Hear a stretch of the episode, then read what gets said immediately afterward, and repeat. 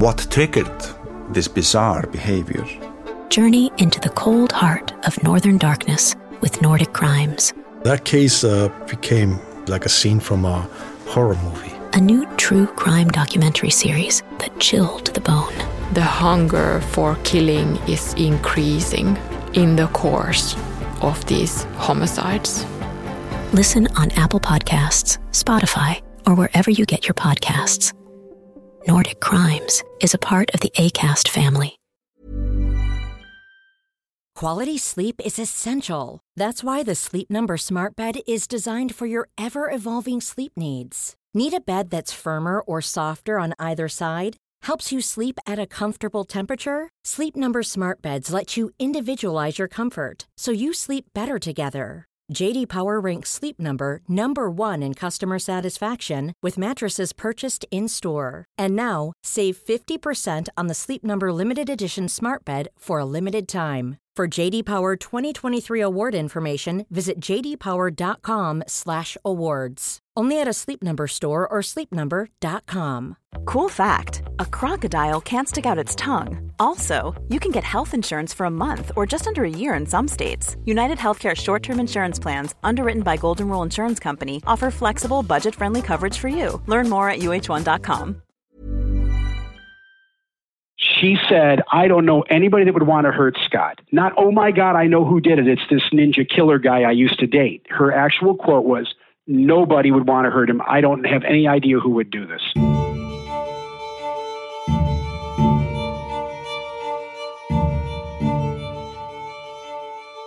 Hello, and welcome back to 1 Minute Remaining. My name is Jack Lawrence, the host and creator of this show. Today is part two of the Temujin Kensu story. In 1986, known then as Fred Freeman, he was arrested for a murder that took place over 400 miles away from where he was. And for the past almost 37 years, he's been fighting to clear his name.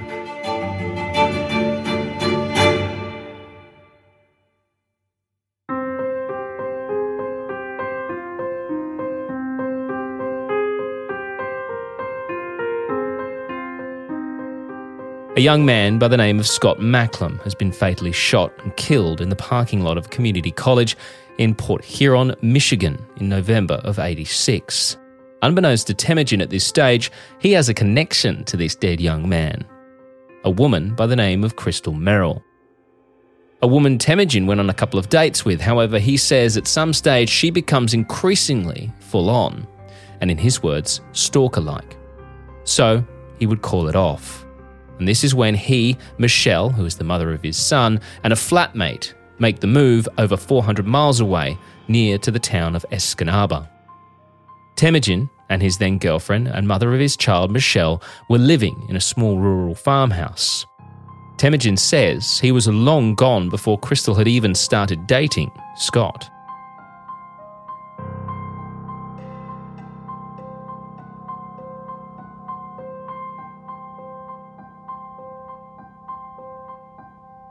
She said she started dating him around, I saw her last in June. She said she started dating him, I believe, the middle of July. So I'm long gone. I've moved away.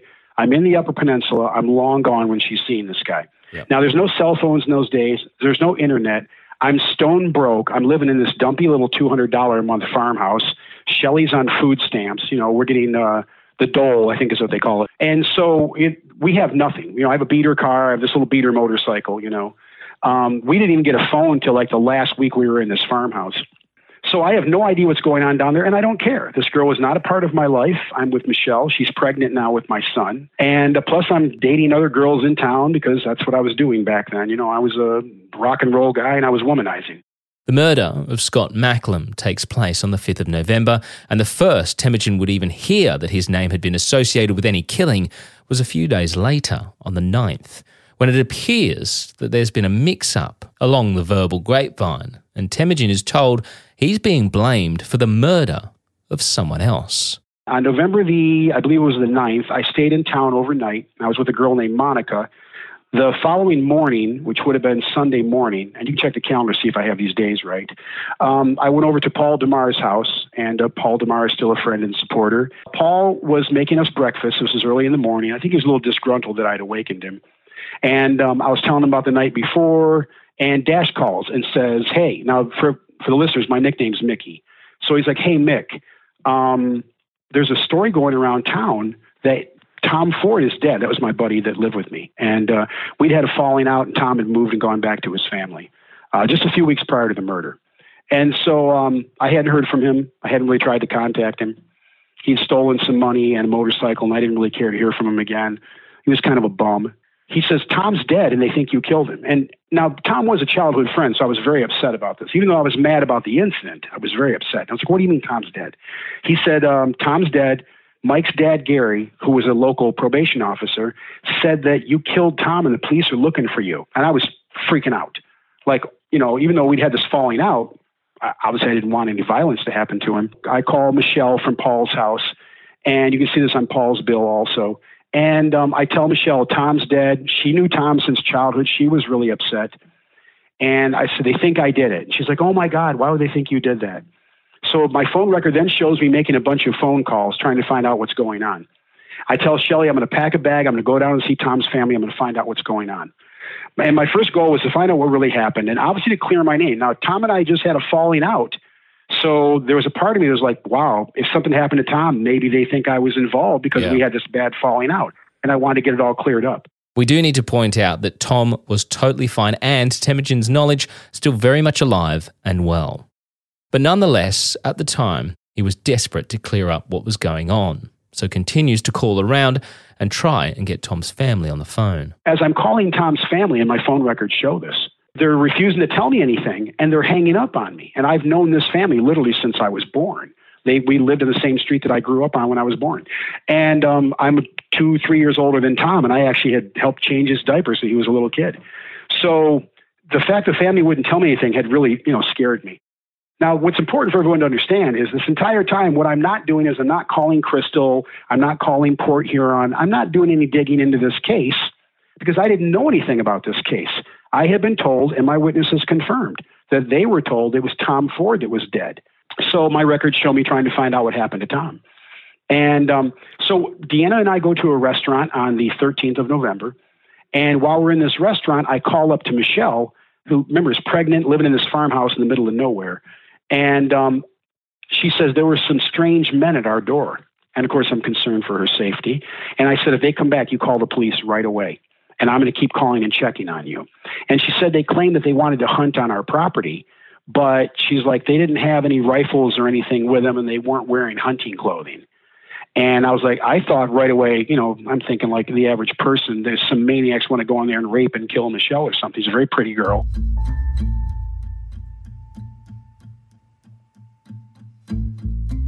This is where things are going to start to escalate, and escalate quickly.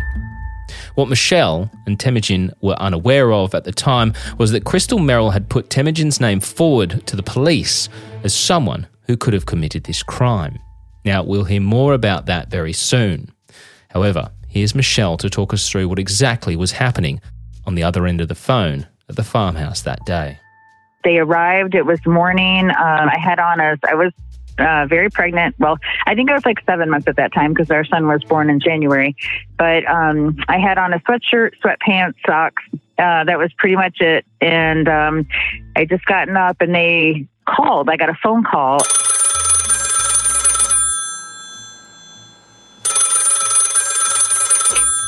And they asked if I was Michelle Woodworth. I said yes, of course. And they introduced themselves on the phone, and they said they wanted me to put the phone down, not to hang it up, but to put it down on the table and walk out the door with what I had on and come down the driveway because they were at the end of the driveway and they wanted to talk to me.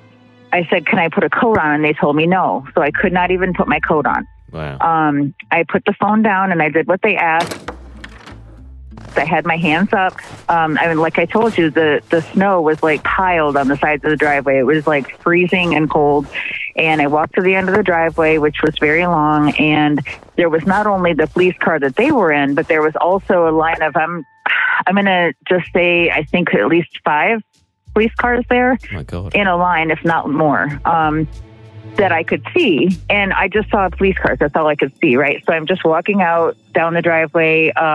He introduced himself as Detective Bounds. He tells me to get in the car. And then he introduced me to Detective Hudson, who was already in the car, and started asking me questions about Temujin. So they asking me where he was and did I know, you know, all these different things. And I was terrified, really. I was so scared, and I was kind of mad, but, you know, that they were here and they were asking this. And I was like, what, you know, what's going on? But that just really scared me to death. So finally, I said, do you have a warrant for him? And they showed me a piece of paper, and the only thing the warrant said was his name on it, which was Fred Freeman at the time. They showed me a piece of paper with his name on it, but nothing else that they were searching for, just him. They were searching for him. So then Detective Hudson, who was behind the wheel, drove me and Detective Bounds back down the driveway, and we get to up to the house. The house is surrounded with SWAT teams. They're surrounded with guys in black and machine guns, like big guns. Jesus Christ. It was like a movie. It really was. It was like I didn't even know what to say. I was just like, what is going on? It's like they're after Charles Manson. And then he gets out, and yeah, it was crazy. It was really crazy. And we went into the house, and then finally, we hadn't been in there very long at all, and the phone rang, and then Fred had called. I call him Fred, sorry. But he had called, and Detective Bounds answered the phone, and he's like, what's going on? Why is there a guy answering my phone? And then they ensued into an argument on the phone, you know, at that time.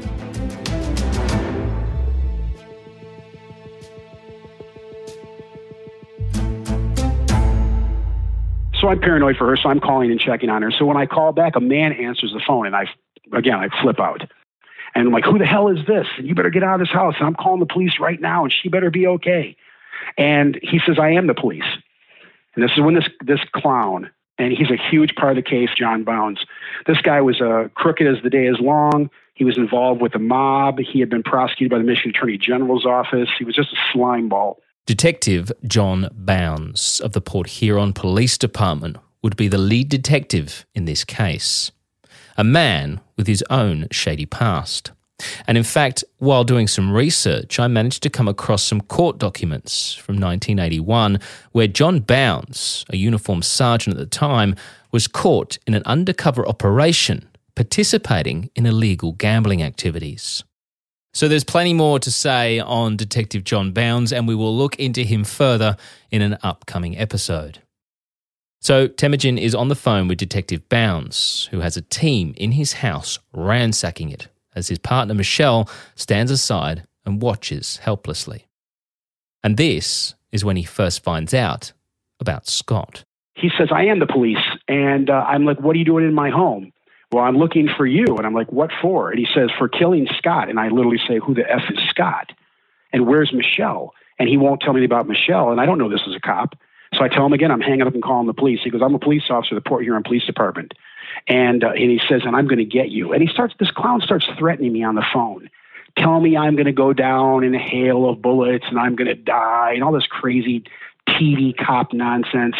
And I'm just kind of like, yeah, buddy, you're real scary over the phone. I said, put Michelle on. So when they refuse to put Michelle on, then I tell them I'm hanging up and I'm calling the police. And then they finally agree to put Michelle on. And she tells me, and this is a matter of record for everyone, that they were destroying my house without a warrant, cutting locks, dumping everything out, ripping things apart, tearing apart our barn, tearing apart this little storage building that we had, busting locks off the car doors, everything. And they refused to produce a warrant. Well, just for all the listeners, it's a matter of record in this case. There was never a warrant to do any of this. And in fact, they were specifically ordered not to do any of this by a local judge. They were told they could arrest me and nothing more. I can't even imagine how terrifying that must have been. It was, yeah. It's never left my memory and never will. It was, you know.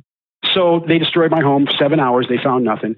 While they did this, they left Michelle in a freezing car in a blizzard outside, literally barefoot and pregnant, on a plastic bench seat in 20 below weather. So, you know, she's terrified. She's freezing. They're threatening her. They're telling her she's going to prison. You're going to lose your baby. It was a nightmare scenario. I was scared to death. In the interrogation, one of the things that he did say that was scary was that he said, if I'm lying to him, that I would have my baby in prison. Still on the phone to Detective Bounds, he eventually finds out why, or more to the point, who has named him in this murder investigation. And during this heated argument with this cop who gets back on the phone, he tells me that I killed Scott, and I'm back to who the F is Scott. He goes, come on, you know who Scott is, the guy you shot in the parking lot. I'm like, what parking lot, where? And he's like, at the college, come on, you know. And I'm like, no, what college? Now, again, for listeners, we never, ever hung out in the Port Huron area. We're not from Port Huron. We didn't live in Port Huron. Yeah. So it's a whole nother town. It's a whole nother area. Anyways, regardless, first I ask him why he thinks I did this, and he tells me Crystal. And I said, Crystal Merrill, that psycho nut job from Croswell? And he says, yeah, she said you killed her boyfriend. I'm like, why the F would I do that? So there's a lot of expletives going back and forth. And I says, well, you know what? I'm going to find out. I hang up and I call Crystal.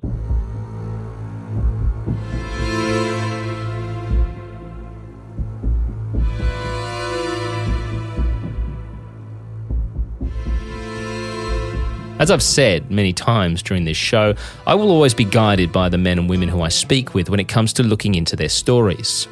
Some just want to give their side of events. Others give a few leads or some names for me to look up and search. And some have reams and reams of information to supply me. Phone numbers, letters, reports. This is most definitely one of those cases. I'm in regular contact with Temujin's wife, Paula, who has been supplying me with a list of possible numbers for people to try and contact for this story. One of those people is Crystal Merrill. So, very early one morning, I sat down and began to try and see if I could speak with Crystal. We're sorry. You have reached a number that has been disconnected or is no longer in service. Now, as someone who listens to a lot of investigative podcasts myself, I always get excited when you get the suspense of listening to them trying to track down key witnesses or people who may never have spoken about these incidents before. So, while I was dialing through number after number, I had these grand visions of my own major breakthrough with this case. And, well, unfortunately, this sleuth journalist was just hitting dead end. Hello, we are not available now. After dead end. After dead end. Okay, yeah, I don't think you got the right number. Okay, all right, well, I appreciate your time. Thank you, sir.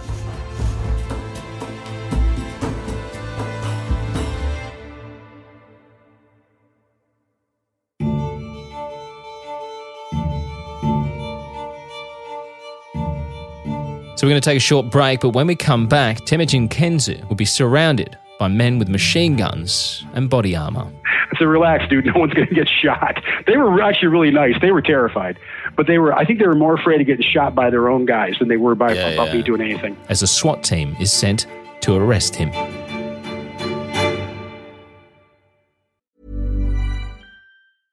Cool fact, a crocodile can't stick out its tongue. Also, you can get health insurance for a month or just under a year in some states. United Healthcare short-term insurance plans, underwritten by Golden Rule Insurance Company, offer flexible, budget-friendly coverage for you. Learn more at uh1.com. How would you like to look 5 years younger? In a clinical study, people that had volume added with Juvederm Voluma XC in the cheeks perceived themselves as looking 5 years younger at 6 months after treatment. Look younger, feel like you. Add volume for lift and contour in the cheeks with Juvederm Voluma XC. Reverse signs of aging by adding volume to smooth laugh lines with Juvederm Velour XC. For important safety information and to find a licensed specialist, visit Juvederm.com. That's Juvederm.com. Not for people with severe allergic reactions, allergies to lidocaine, or the proteins used in Juvederm. Common side effects include injection site redness, swelling, pain, tenderness, firmness, lumps, bumps, bruising, discoloration, or itching. There's a risk of unintentional injection into a blood vessel, which can cause vision abnormalities, blindness, stroke, temporary scabs, or scarring. Talk to a licensed specialist to find out if it's right for you.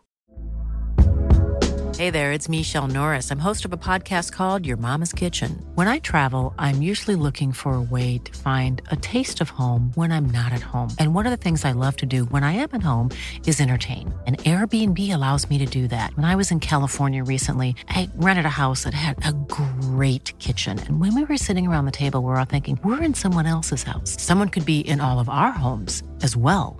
If you have a home, but you're not always at home, you have an Airbnb. Your home might be worth more than you think. Find out how much at airbnb.com/host.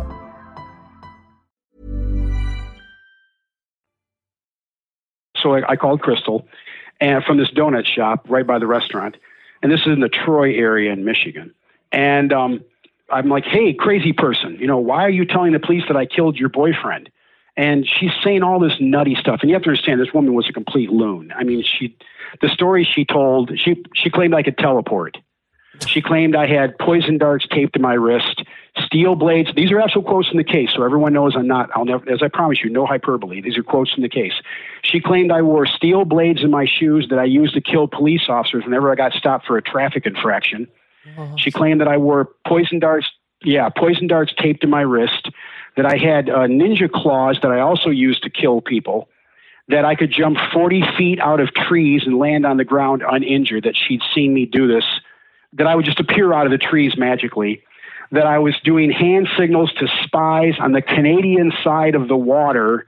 I mean, it just went on and on. And this is all on record. We got in high-speed chases.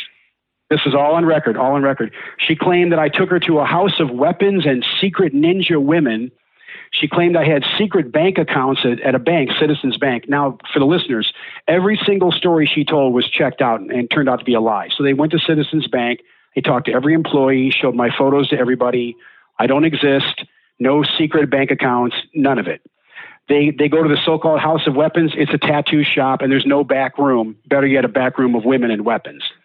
And they went out, just high-speed chases in Camaros, and bullet-riddled phone booths. But, of course, then when she took him to the area, there's no bullet-riddled phone booths. It was just more garbage.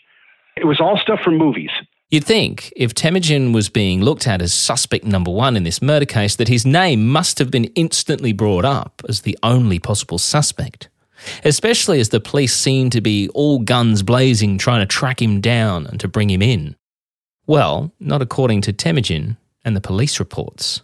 When Scott was killed, and this is really important for everybody to know, when Scott was killed, his family and she, Crystal, the supposed girlfriend / she claimed she was his fiancée, but there was no proof they were engaged. She said, I don't know anybody that would want to hurt Scott. Not, oh my God, I know who did it. It's this ninja killer guy I used to date. Her actual quote was, nobody would want to hurt him. I don't have any idea who would do this.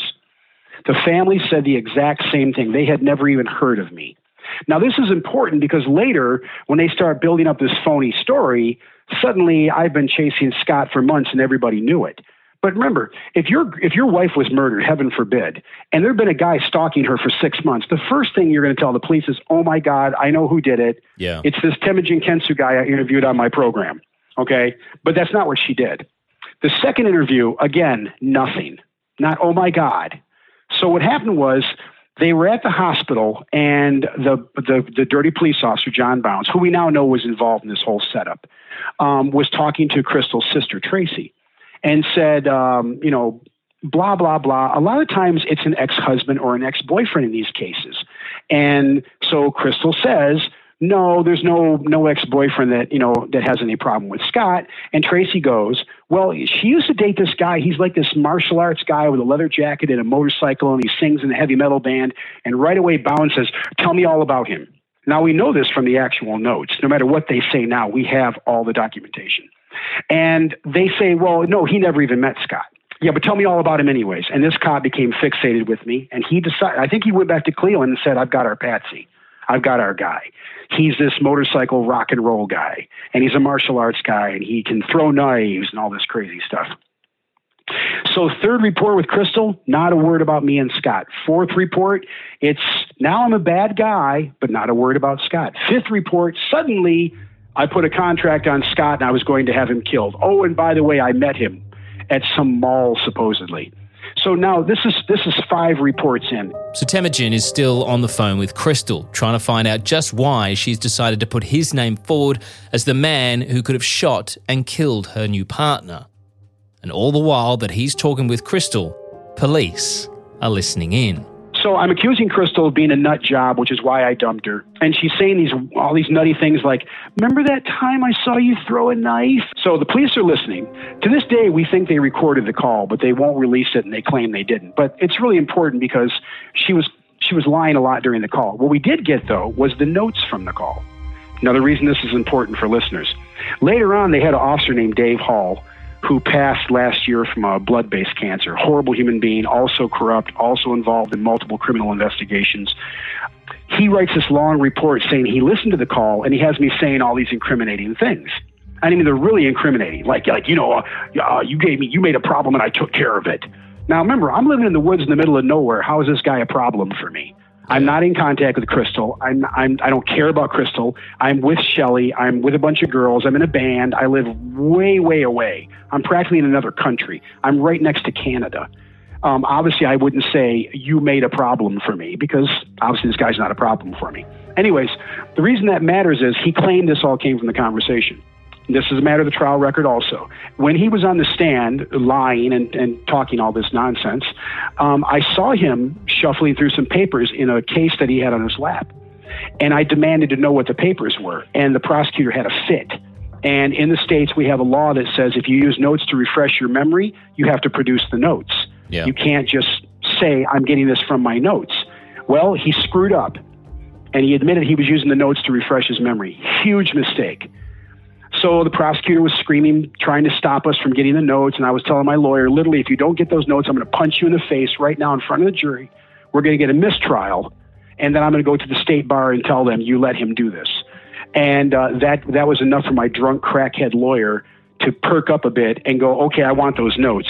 Okay, so I just want to jump in here quickly because you might be thinking, wait a second, is he calling his own lawyer a drunk crackhead and saying that he was going to hit him?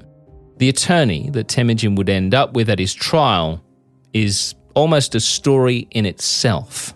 And again, one we will take a look at very soon. Now the jury's watching this, or the judge would have surely said no because he was corrupt as the day is long too. He made him give up the notes. And so for everyone listening, not a single thing, and I mean not a single thing he said that I said was in those notes.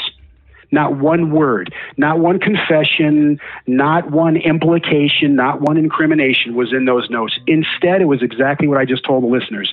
Me telling Crystal that she was crazy, that you're a nut job, that you're telling people I'm driving around shooting people. It's me making allegations against Crystal and saying you're a wacko. And them trying to find out where I'm at with notes saying, do we have a trace yet? Do we know where he is? Somebody get me some coffee. I have been supplied a copy of these notes that were made during this phone call, and I can indeed say that from what I have read, nothing would indicate at any point Temujin announcing anything that would remotely seem incriminating.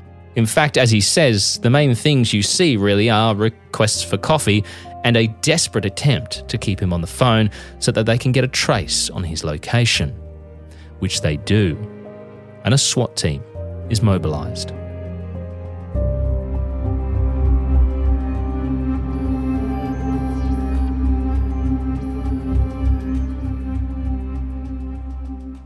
So while the call was going on, of course, they sent a SWAT team after me, and the SWAT team arrested me. And they had been told that, of course, I had all these secret weapons and compartments in my clothing and all this crazy stuff. And they were terrified. So they sent 2 officers in body armor, what's called an apron from the neck, like literally down to the knees, to approach me. And I said, guys, look, I don't know what's going on, but relax. I'm not going to give you a hard time. I'm on the phone right now trying to find out. And they said, well, you're supposed to be some bad SOB and some ninja death commando. And I was like, yeah, I'm not any of that.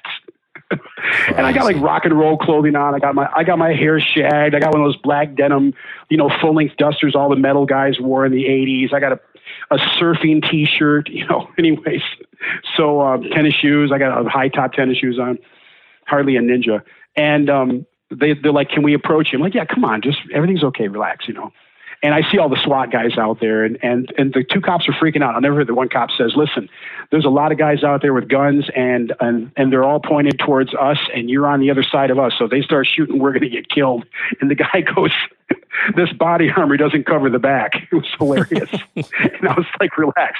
I said, relax, dude. No one's going to get shot. They were actually really nice. They were terrified, but they were, I think they were more afraid of getting shot by their own guys than they were by me doing anything. Yeah. So the guy says, I'm going for my radio, and he picks up the radio and goes, the guy's being really cool. He's not being a problem. He says, we can search him. They search me. I'm completely unarmed, of course. And, they're like, listen, we have to cuff you. I said, I totally understand, you know. And they put the cuffs on real gently. And one of the guys tells everybody to stand down. They start standing down, and they're getting in their trucks and their vehicles and stuff. And he says, can we search your car? And I said, guys, I don't know what's going on, but I got some crazy psycho trying to set me up, and I'm a little paranoid right now. Can I watch while you do the search? And they let me go out the vehicle with them while they searched the car. No contraband, no guns, no drugs, no explosives or whatever. And they secured the vehicle in front of me, and they put the keys right in the glove box, and they took me to jail. Fred Freeman, ironically, is arrested, never to be a free man ever again.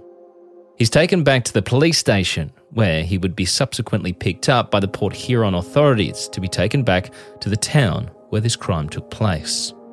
Where were you in this sort of relation to where this crime was taken? This is still in Troy. This is in Troy, Michigan. Right, okay. So this is probably, I want to say about an hour and a half from Port Huron. So they come back to talk to me. They're like, listen, man, they were telling us all this crap about you. And we were like, this is a bunch of BS. And we looked you up, and you got like a bad check charge from Washington State. And we called them. They don't even want you on the warrant. And I was like, yeah, I know. It's no big deal. I'm paying off the debt. And, they're like, you're supposed to try to kill us with steel claws, and they're laughing. And these guys actually bought me fast food, and they were just sitting there talking to me. They were really cool. Port Huron gets there, and they're just furious that I'm being treated well, apparently. And they're being asses, you know, and they're shoving me around. They put me in the squad car, and they tell me how I'm going to prison for life, and I'm going to die in prison, and blah, blah, blah, which I guess turned out to be true. Yeah. So that was their plan, at least. Yeah, they had a plan in place in the beginning. And so the whole way there, I'm protesting my innocence. With almost all the stories we've covered, we've heard extensively about these intrusive interrogations that these accused men and women will face after being arrested. And you're no doubt ready to hear about how Temujin was interrogated himself for hours upon hours about this murder. Well, he wasn't. In fact, he apparently was never spoken to or questioned at all by police after his arrest. I was never interviewed by the people who accused me of murder. So I'd like your listeners to find any case where anybody in a situation like mine was not interviewed. I mean, there are television programs like 48 Hours in the States. It's just interviews. Yeah. But I was literally never interviewed. And I mean, they never once tried to sit down and even talk to me. And it wasn't that I refused. I have an actual police report that says I'm demanding to know why they're not talking to me and why I'm not being interviewed and why I'm not being allowed to tell my side of the story. And for the listeners, it's because they did not want there to be a record. They knew what happened. They knew I didn't kill Scott Macklem. They knew within a couple of days that I was up north with a ton of people. They'd already done their partial investigation. By the time they were looking for me, they had already heard from people up there that I was with them that day. Mike Olson, the person who told Dash, I was with Mike Olson the day of the murder. He's one of my alibi witnesses. So the minute they contacted the police up there and they had spoken to Gary Olson, Mike's father, Mike said, Dad, I was with him on Wednesday. I was with him in town. We were at the Taekwondo school. We were on the sidewalk. I skipped class that day. My class records show I skipped class. I know I saw Mick that day. And they also did no investigation whatsoever. And I mean no investigation. They didn't question people at the college. They didn't look into Scott's past. They didn't even try to find out where he was the morning of or the night before the murder. There are no reports about anything regarding this individual. So the normal course of business in a homicide, and remember, I was arrested days after the murder, is you look into the victim first. What was he doing? Where was he at? Who was he associating with? There's nothing.